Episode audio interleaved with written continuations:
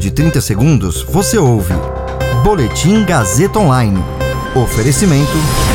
Se você tem muito o que dizer e quer escolher uma profissão para dar voz às suas ideias, a Faculdade Casper Libero é o seu lugar. Jornalismo, publicidade e propaganda, relações públicas, rádio, TV e internet. Todas as possibilidades abertas. Acesse casperlibero.edu.br e conheça as infinitas rotas que o mundo da comunicação oferece.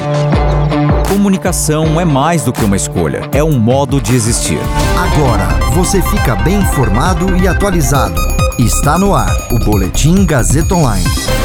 Segunda turma do Supremo Tribunal Federal rejeita recurso da Lava Jato contra o acesso de Lula a mensagens da Operação Spoofing. Banco dos BRICS libera um bilhão de dólares ao Brasil para combate ao coronavírus. Eu sou Caio Melo e você ouve agora o Boletim Gazeta Online.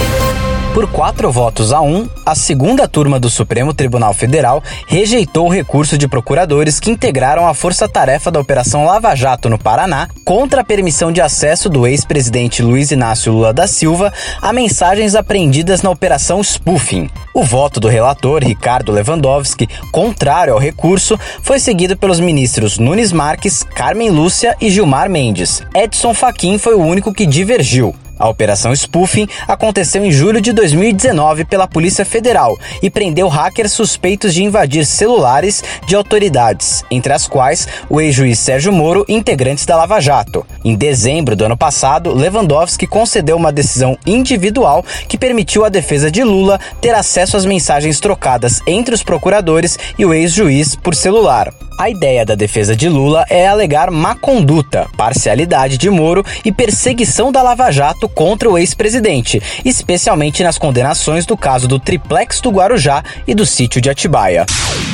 O novo Banco de Desenvolvimento, conhecido como Banco dos BRICS, desembolsou hoje um bilhão de dólares ao governo brasileiro para apoiar o combate à Covid-19 e seus impactos socioeconômicos no país.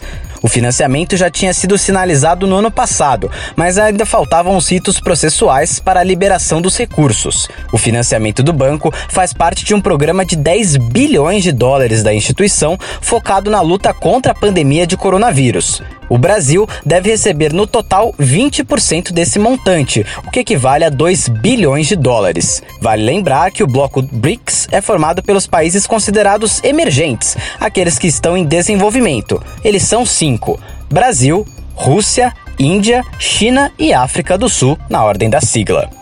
Esse boletim contou com o suporte técnico de Agnoel Santiago, supervisão técnica de Roberto Vilela, coordenação de Renato Tavares, direção da Faculdade Casper Libero e Gazeta Online, Wellington Andrade.